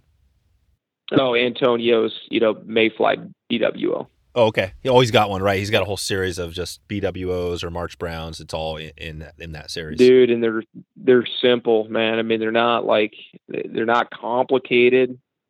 What does the BWO look like? What what is that BWO? Could you describe what uh, the materials and stuff? Yeah, it's got like a CDC wing, uh, very uh, very simple, skinny body, but it's gray CDC, and uh, it's it's got like kind of this cosmic. Or there's a little kind of tuft of kind of a cosmic orangish material in there. I I don't know that it's a CDC. I, I don't have one in front of me, unfortunately. I'm going off recollection, but um, it's almost like a Zelon or a C. No, it's not Zelon because it's it's pretty buoyant, but um, there's just a little tuft of orange in there, makes it easy to see, but it's that CDC that has these great bubble properties. Oh, yeah. And, uh, you know, it has that, that natural uh, kind of phosphorescence and glisten to it that only a bug flapping its wings can really produce outside of CDC. Those microfibers tend to catch light, and I believe there's a lot unknown, I mean, about dry flies in general. And one thing that we don't consider from the human eye looking at a fly is when you backlight that fly with sun or the sky and you bring light through it with water on those wings, the illusion of that insect flapping its wings and moving and creating action is then created. And that material, that hackle or that elk hair or that CDC or that yarn or whatever it is, if it doesn't glisten and put off the right halo of, of kind of this or prism around it, it's not going to fish. It might look great, it might float really well, but man, there's a huge difference. Like I love a Para Adams, and those things work good, but man, there's some materials out there now and some patterns that just fish. I mean, we just have more knowledge now than we did 20, 30, 40 years ago. And uh, the material itself, we don't we don't see it the way the trout does. And I know that sounds silly, and that's why some patterns, like I said, and the term of like it just gets bit. Like we don't need a biological or an entomological explanation all the time. We want one, but we don't need one all the time. I'm just telling you, like there are patterns that get bit, and uh, that's awesome. And, and, that term kind of cracks me up because it brings out the kind of the hillbilly in myself. But yeah. uh, it does. It gets bit. I was watching a I laugh. I use that term because Yeah. I was watching a Canadian a Canadian guide one time tie a fly in a seminar, and he was stoked, and he had this great Canadian accent, right? His guy has this entertaining dialect, and he's just you can see him the, the closer he gets done to getting this little squall pattern he was tying done. He's just getting himself fired up, and he's just talking, and finally he's like, "I don't, I don't have a further explanation. This thing just gets bit." Yeah. And I'm like, straight up, dude, like, yeah, that's You what know I need to know. Like, now I want one of those. you know that- that's awesome. Well, this has been this has been good. Uh, I think Joe, maybe we could just wrap it out here with a, uh, a rapid fire round, just to kind of uh, get through a few more uh, here, and then we'll take us out of here. And uh, the first one, if you have time here, um, so going back to Red's Fly Shop, right? So I can't remember if we we highlighted this, but who, who was who was Red? Yeah, so Red was uh, Red was um, Red was married to the an owner named Marlene Blankenship. She ran Riverview Campground for a, a long time here. Uh, there's a rich history of this unique property here that we have. Uh, Red started Red's Fly Shop, and it was run off the porch of that same single wide trailer that we used to run our fly shop out of. Um, and uh, Red liked tying flies. I think he liked selling them better. Um, you know, Red since passed on. Yeah. But it was run off the porch of the trailer. You didn't actually go inside. You just pulled on up. Maybe you needed a shuttle. Maybe you wanted to rent a raft or do some camping. Huh. And maybe you needed some tippet or some flies or a leader. And uh, yeah, Red would hook you up, man. Um, Wow. And he'd un- it was like in a medicine style cabinet, you know, some of the stuff. And he'd get his little key out and undo the padlock, man, and you'd open it up and you'd get your spool of tippet, maybe a little floating, or a couple of, you know, Red's Yakima River specials or whatever it was. And he'd hook you up. Amazing, amazing. Yeah, and I we we later moved into that same you know when we when you know my partner here bought the place and we moved the shop was moved in uh inside that trailer at a later date. You know, it wasn't until quite a bit later, you know, and we started to sell rods and waders and stuff when we didn't sell we just sold flies, man. And you know, without just pumping the business too much, I just want to tell people like at our core, we are a fly shop. Like we want to sell the best possible flies and help people have the best possible success they have. I think there's a, a lot of places out there that just want to sell you rods, reels, and expensive gear and waders and stuff, man. But we flies are really the core of what we do, and uh, I just think it's incredible. We started kind of with that, like we sold was flies, retail wise, and some tippet and stuff originally, and we're still kind of all about that. Keep coming to keep the rap. I thought this was going to be rapid fire, Dave. Yeah, I Let's know. go, man. I know we lost we lost the rap. You know what? Somebody called me out a, like like a few months ago, maybe it was a while ago, and said, "Man, you're not very rapid on on the rapid fire." But for me, it's a struggle because it's kind of my signal to be like, "Okay, I got to wrap it up here. We're, we're like over an hour or however long we've been talking." But but so it's more of a signal to me to let me know. But then when I get into it, I'm like, "Oh man, I, I don't like the rapid fire. I want to hear the whole conversation." But uh, but let's let's keep it going. Another one here. Um, I do a little bit of bird hunting, and uh, and I haven't done a little bit in a while. But you also have a bird hunting site now. Is that um, just tell us about that? Is that something that uh, you guys have had for a long time, or is that a new thing? Yeah, it's something we have had for a, a long time. It's a great question. I was catching uh, pheasants up, and uh, we have a we have a, pres- a game bird preserve, so we we hunt a lot, but we we supplement the population. Otherwise, we would hunt all the wild birds into extinction or futility uh, pretty quick. So we we release pheasants uh, on a, a licensed game preserve here. We hunt the the birds that we you know uh, release there, and uh, so we have a uh, pheasant hunting operation. We hunt uh, a lot from September through March. It's a lot of fun, very family oriented, beginner oriented hunting operation. We do just a little bit of wild bird hunting as an outfitter. Uh, in, some ways, we, we really think it's our responsibility as an outfitter if we're going to be out guiding people and hunting birds. Let's hunt birds that have been raised and released. And, uh, you know, one, I think it's the right thing to do for the other sportsmen that are using all the public land around us. Uh, so we do lots of pheasant hunting, great operation. We got a great resort here. I was, you know, I was afraid I'd miss the podcast this morning because I was, you know, uh, running pheasants up to the game preserve. Oh, nice. That's awesome. Mike, yeah, it's very family oriented. My my boys were were hunting yesterday. Uh, you know, up there. Uh, my young guys were up helping train dogs uh, with with one of our guides up there. Uh, Hmm. Yeah, it's a cool operation. It's a nice way to mix a cast and blast. it uh, is. especially this especially this time of year when you know the the fishing should be awesome today, uh, but it's it can be cold this time of year here. And so the bird hunting fills the gap. Yeah. And uh, you know, being able to procure some of your own, you know, own, uh, you know, game bird dinners. Uh, that's pretty cool. Yeah. Good way to live. That's cool.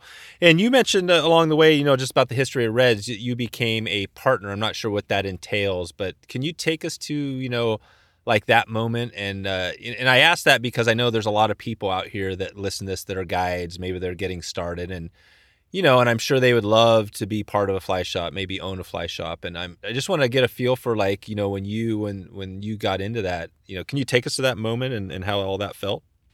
Yeah, you know, I was, I've always, yeah, I think I made the comment earlier, uh, you know, and maybe I didn't, maybe I'm going crazy, but, uh, you know, when you, when you're a young, you know, college grad, young dad, you know, living in a, du- you know, an 800 square foot duplex with, you know, a beautiful wife, you know, and Yep. you feel very obligated to financially support your family. If you're going to do this guide thing, man, you'd better, you'd better do it. Yep. You'd better be all in.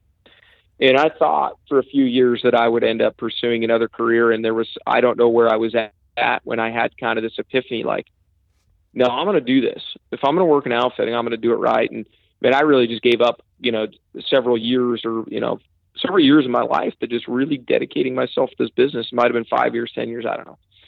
Um, and, uh, you've got to go all in on this thing. And I went all in for, you know, a handful of years. You know, when I came on to Reds, I didn't start as a partner. Uh, you know, I was brought in, I worked as an employee, you know, with some responsibilities and, you know, uh, you know, Steve here's essentially, he's my best friend. Uh, you know, he was the founder who brought me in and, uh, you know, I gave up a lot, you know, for a lot of years and, and, uh, eventually helped build this place, you know, and this is for anybody who's in any job, who's a younger person, maybe, you know, maybe you're 23 years old, maybe you're 30 years old or whatever, and you're part of a company and you, you, you, you know, you want responsibility, you want to be a partner, you want a promotion. It's like, you've got to make yourself, you have to make that pie bigger. Like you have to go out with that mindset, not like, oh, I'm doing a great job. I get here early Hmm. and I, you know, I did a great job on that. Who cares? Yeah. Unless you, unless you help make that business, you know, double the size that it is or whatever proportion, like, and go figure out ways to, you know, make the business run more efficiently and take on more responsibility. And, uh, you know, I'm really fortunate. That's what I was able to do here. And I came on at a good time and we went from, you know, running our business out of that trailer to, you know, just a, a, a business that we're really, we're just, we're really proud of it because we got such a great team of people and, you know, kind of a whole family around our business here. And, you know, we get to, we get to ship stuff all over the world every day and chat fishing with people. And it's like a dream, but you're going to give up a lot. And, uh, you know, for people that really want to do this, you got to be all in and you got to not expect a damn thing in return. Um, you know, you, you don't go into it with any entitlement.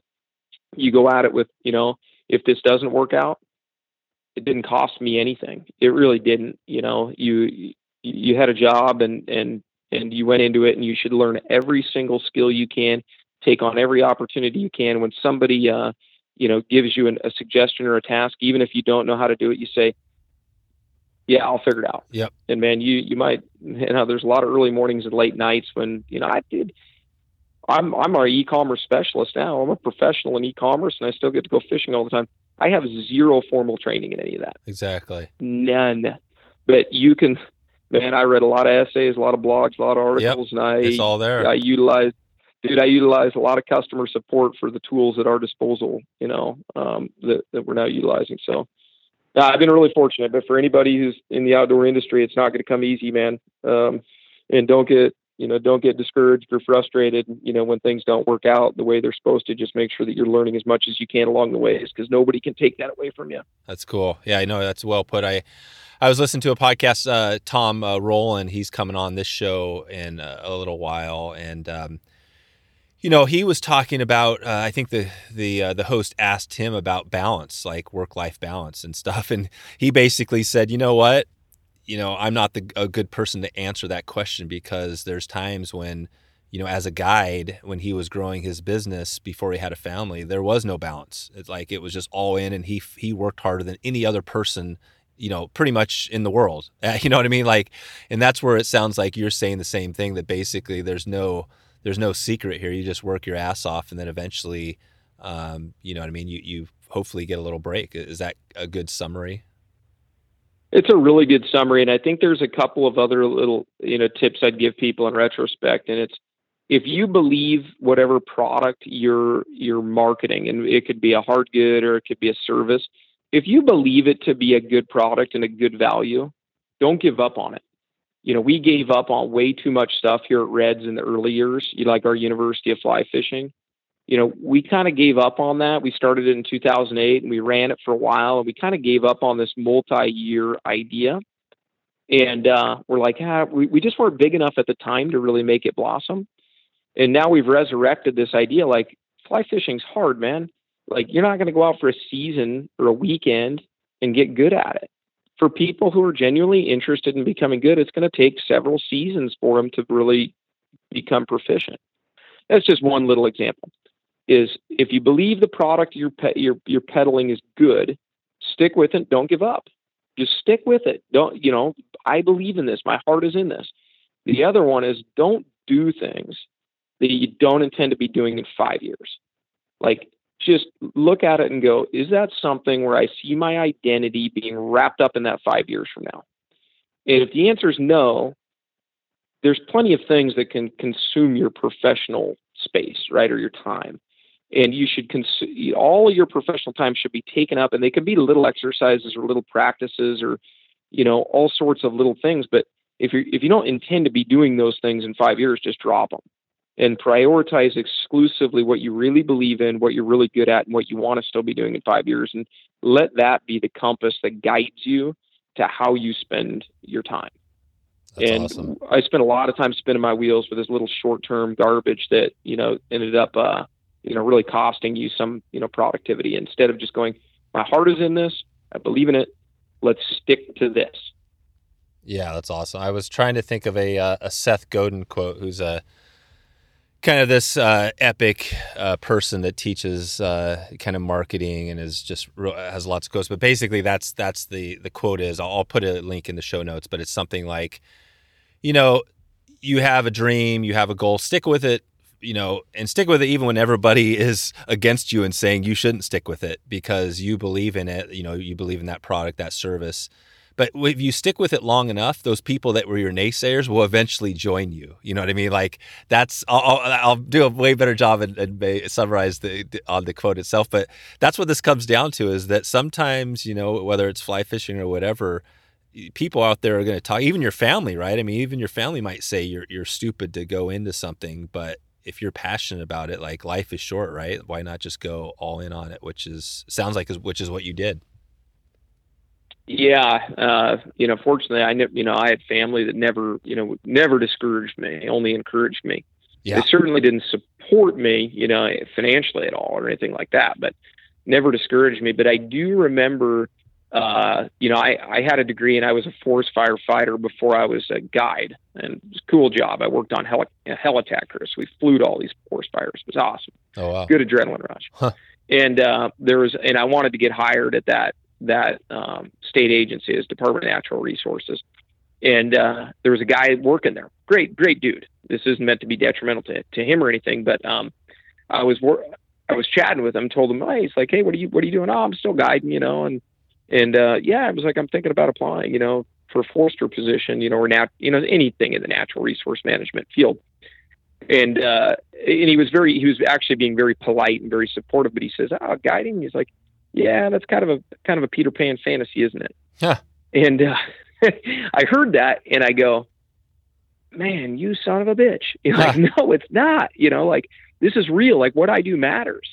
And uh, I remember hearing him tell that to me, and he was being very, he was Yeah. actually being Oh, kind. yeah. He was actually supporting me in this direction that I'd given indication that I was interested. He was actually encouraging. So, but I listened to it, and at that moment, I knew where my heart was. I was like, no, I'm not going to go apply to be a, some type of ologist. You know, like no, I'm going to be a fishing guide, man. and uh, I had I had several other jobs in the field. I worked as a land surveyor, and I worked as a uh, I, I will say assistant to the fisheries biologist um, because my degree is not officially in biology. But I went and worked for a fisheries research company, basically doing grunt labor on a bull trout study and a, a migratory salmon study, and it paid great.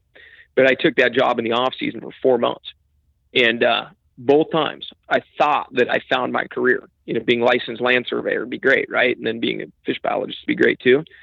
And I thought that I found my career, and both times spring rolled around, and I literally the first couple of guide trips that came in that spring, I, I left the other job immediately and went right back to guiding.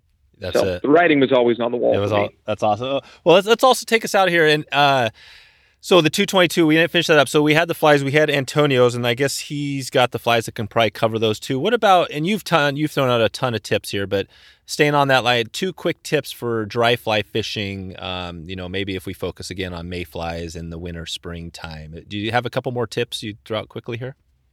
Yeah, two tips. One, just become extremely good at casting. Okay.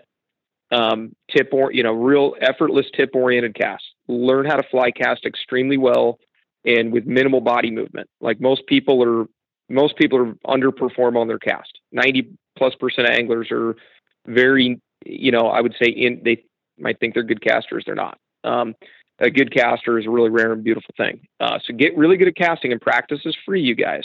Okay? I'm not saying this to be discouraging and being encouraging. Practice is free. Get good at your casting. The next one is don't underestimate the power of presentation. Gary Borger's book on presentation, go buy it if you can find a copy. I gotta tell you, like, man, go buy that book. My dad bought me that when I was about 21 years old. Favorite book I've ever read. Um, and the information is still 100% relevant. Um, so some of the fly patterns, there's been improvements, but um, you know, Gary's the man. Don't underestimate the power of presentation. Your ability to make that fly, that that imitation, look, act, and sound like a bug is infinitely more important than the fly you have or the brand of rod you throw.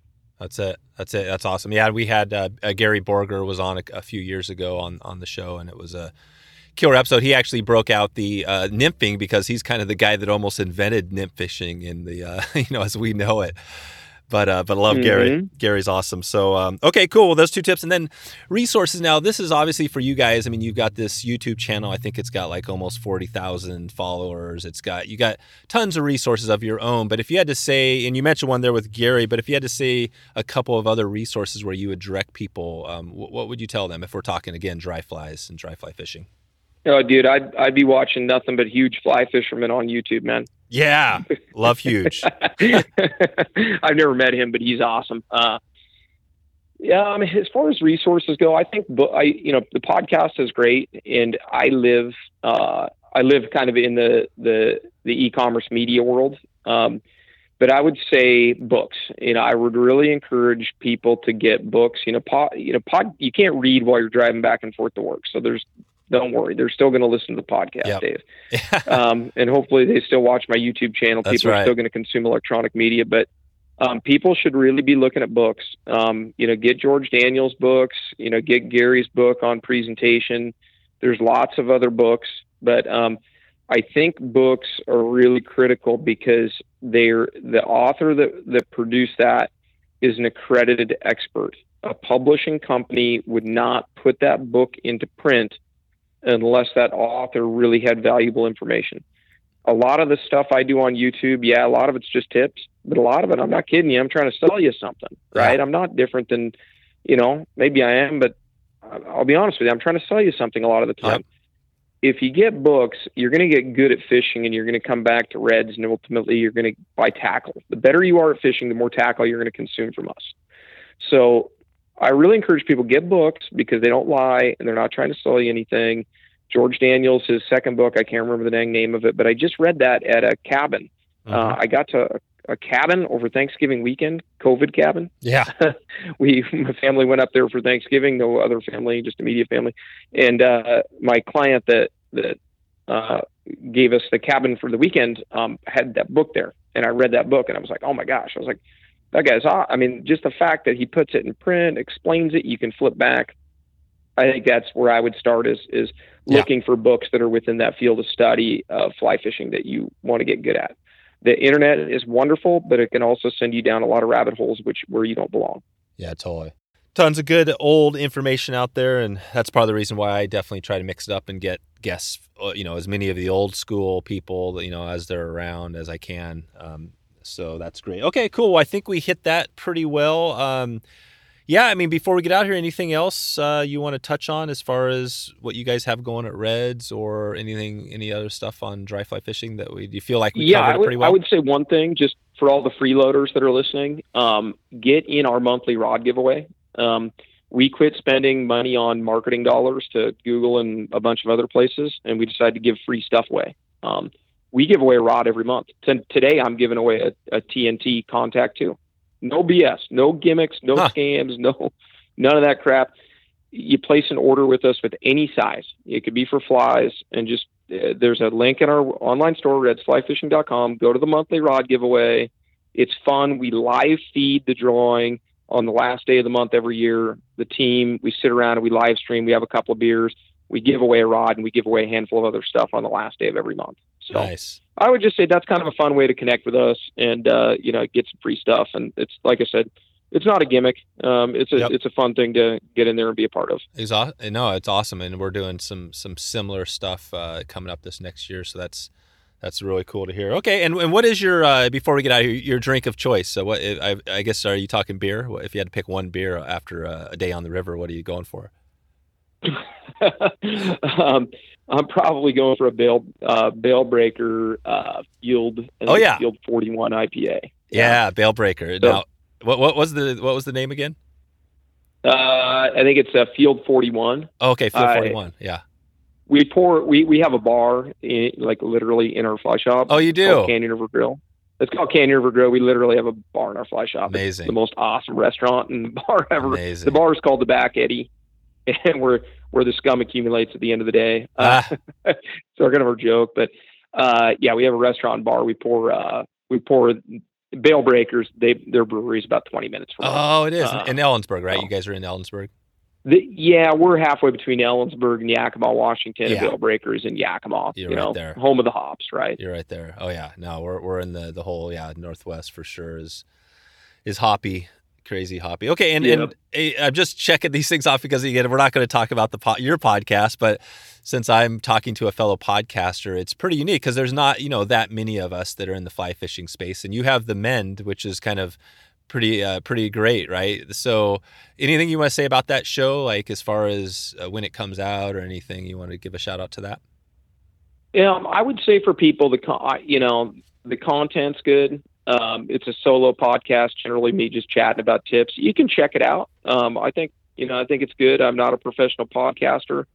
I get pulled in a lot of different directions, but I I like it. Like I Yeah. said, it's I think I said this. I don't know if this will be on the podcast or not, but podcasts are one of the last sacred places without clickbait, man. Yep. Um, Yep. And uh, you know, it's as close as we can get to a book. You know, Yeah. in the audio format of people just sharing information and hopefully not trying to sell you too much stuff. Yeah, yeah. And and why? And you you first got into that. Um, and just just briefly again, uh, the podcast. Why did you start that podcast? I mean, you have this killer YouTube channel. Why did you think it was important? Well, I thought it was important because I can do certain things in the podcast and I need to realign, you know, what that is supposed to be. But for me, I can go to a destination. You know, I recorded one in Russia. Yeah, I I heard- recorded one in Chile. I heard the Chile one. That a was good. And I've recorded them in Ascension Bay, um, you know, where you're getting like this real time, genuine Yep. testimonial about what the adventure is like. Not just like, you know, most people could give a crap about, you know, fishing at those destinations, but you're learning stuff about fishing and fish behavior and tackle every day that you're there and you're fishing hard. You know, when I go to those other countries, I'm fishing my brains out.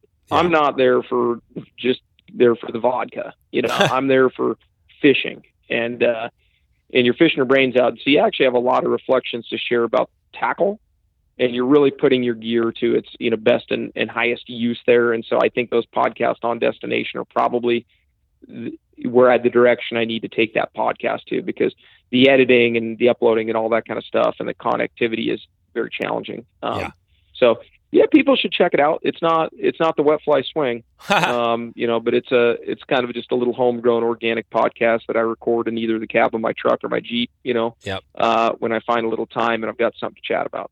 That's it. That, well, that's the beauty, and that's what we mentioned at the beginning off air is that that's the amazing thing about podcasting is anybody, literally everybody listening right now, could probably start a podcast uh, within a day. I mean, literally. Well, it'd probably take a little bit longer, but it, it's it's it's become so simple. And the great thing is, is the stories. You know, I mean, today you've shared some stories that I didn't know about, and I think uh, hopefully this is going to be uh, entertaining for people to hear.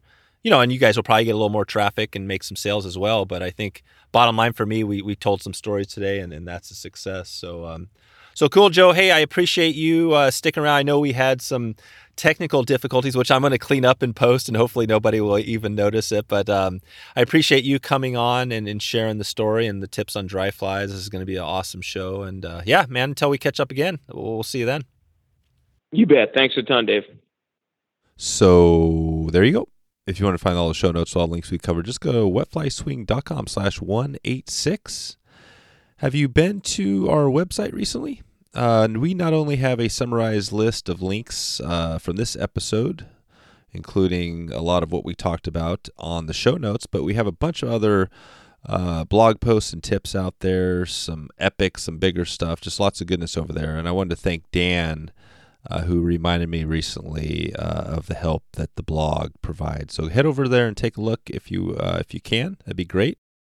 Before we get out of here, I wanted to quick uh, quickly share a summary of what Joe covered today, and this isn't everything, but just uh, kind of a highlight of a few of those things. So number one, drop the dry fly in so it makes a ring when it drops. If you can do that on like the first cast, that's that's what you need to try to do. Not not casting, working your way into the fish, hitting the water. Find the fish and drop it right on so it makes that ring. Number two, uh, a three weight is good in an eight and a half to nine foot range. So again, this is three weight. So go lighter. You know, it's not the nine foot five weight, uh, not even the nine foot four weight, but the three weight. Uh, give that a shot. Number three, use tapered leaders from the shop. So uh, you know, building leaders is not what you need for dry fly fishing definitely just go buy a few leaders, have them ready to go. Um, Joe noted the Rio uh, Supple Flex tippets um, and leaders are great, so check those out. Number four, uh, go for 12 foot leaders and 7x if you can. The lighter the better. He loves using 7x and, and try to go for that. If you are using bigger flies and things like that, maybe there's wind, 7.5 foot, 4x, you can go down to some of that as well. But somewhere in that range is what you need. And on that same line, number five, put on a fresh tapered leader at the start of every trip. So there's no reason to, to screw around here. And this is a great tip because uh, Joe noted again, breaking off flies. Um, why mess around where you have to like add tippet there? Just start with a fresh one and you can break off a few flies and it's no big deal. Number six, simplify your fly selection. Joe noted like 12 flies. I think he even talked about with Antonio's flies, you could probably just grab a few money flies that work for you. So don't get too crazy. The, the fly pattern actually isn't the most important thing, it's your presentation, which um, again goes into the last couple here. Um, you know, if you can't see your fly, you can't um, you can't fish it basically. And and Joe gave the example of the two old timers that were killer dry fly fishermen. Um, even though they were older, they knew where their fly was. That was a key as compared to the young guys that couldn't uh, see the fly as well. And we're just going to take it out here with number eight, good old Gary Borger, who is on a past podcast, uh, kind of the guy, uh, the classic nymph fishing uh, guy you think of. But he also um, had a book on presentation, which uh, I'll try to find a, put that in the show notes uh, so you have that. So, so that's a wrap. before we get out here, just wanted to. Um, give another shout out uh, just kind of as a little bonus to our sponsors. I noted Anglers Coffee and Stonefly Nets earlier, and just wanted to give you a you know a heads up just from my uh, personal experience, uh, you know, and obviously uh, they're a sponsor of the show, so we want to provide a, an ad here. But man, the Anglers Coffee, I drank that first bag, and it is really good coffee. Um, I mean, as good as anything else that I've been drinking and I definitely drink a lot of coffee. So, so check it out. I, I this is uh, this is legit. Definitely, Anglers Coffee is good. So you can go to wetflyswing.com/anglers um, to check that out, and also Stonefly Nets. I have one of their nets, and it's just you know it's a custom, beautiful net from a small little mom and pop. You know, Ethan, the founder there uh, there's a video that um, I'll put in the show notes of Ethan.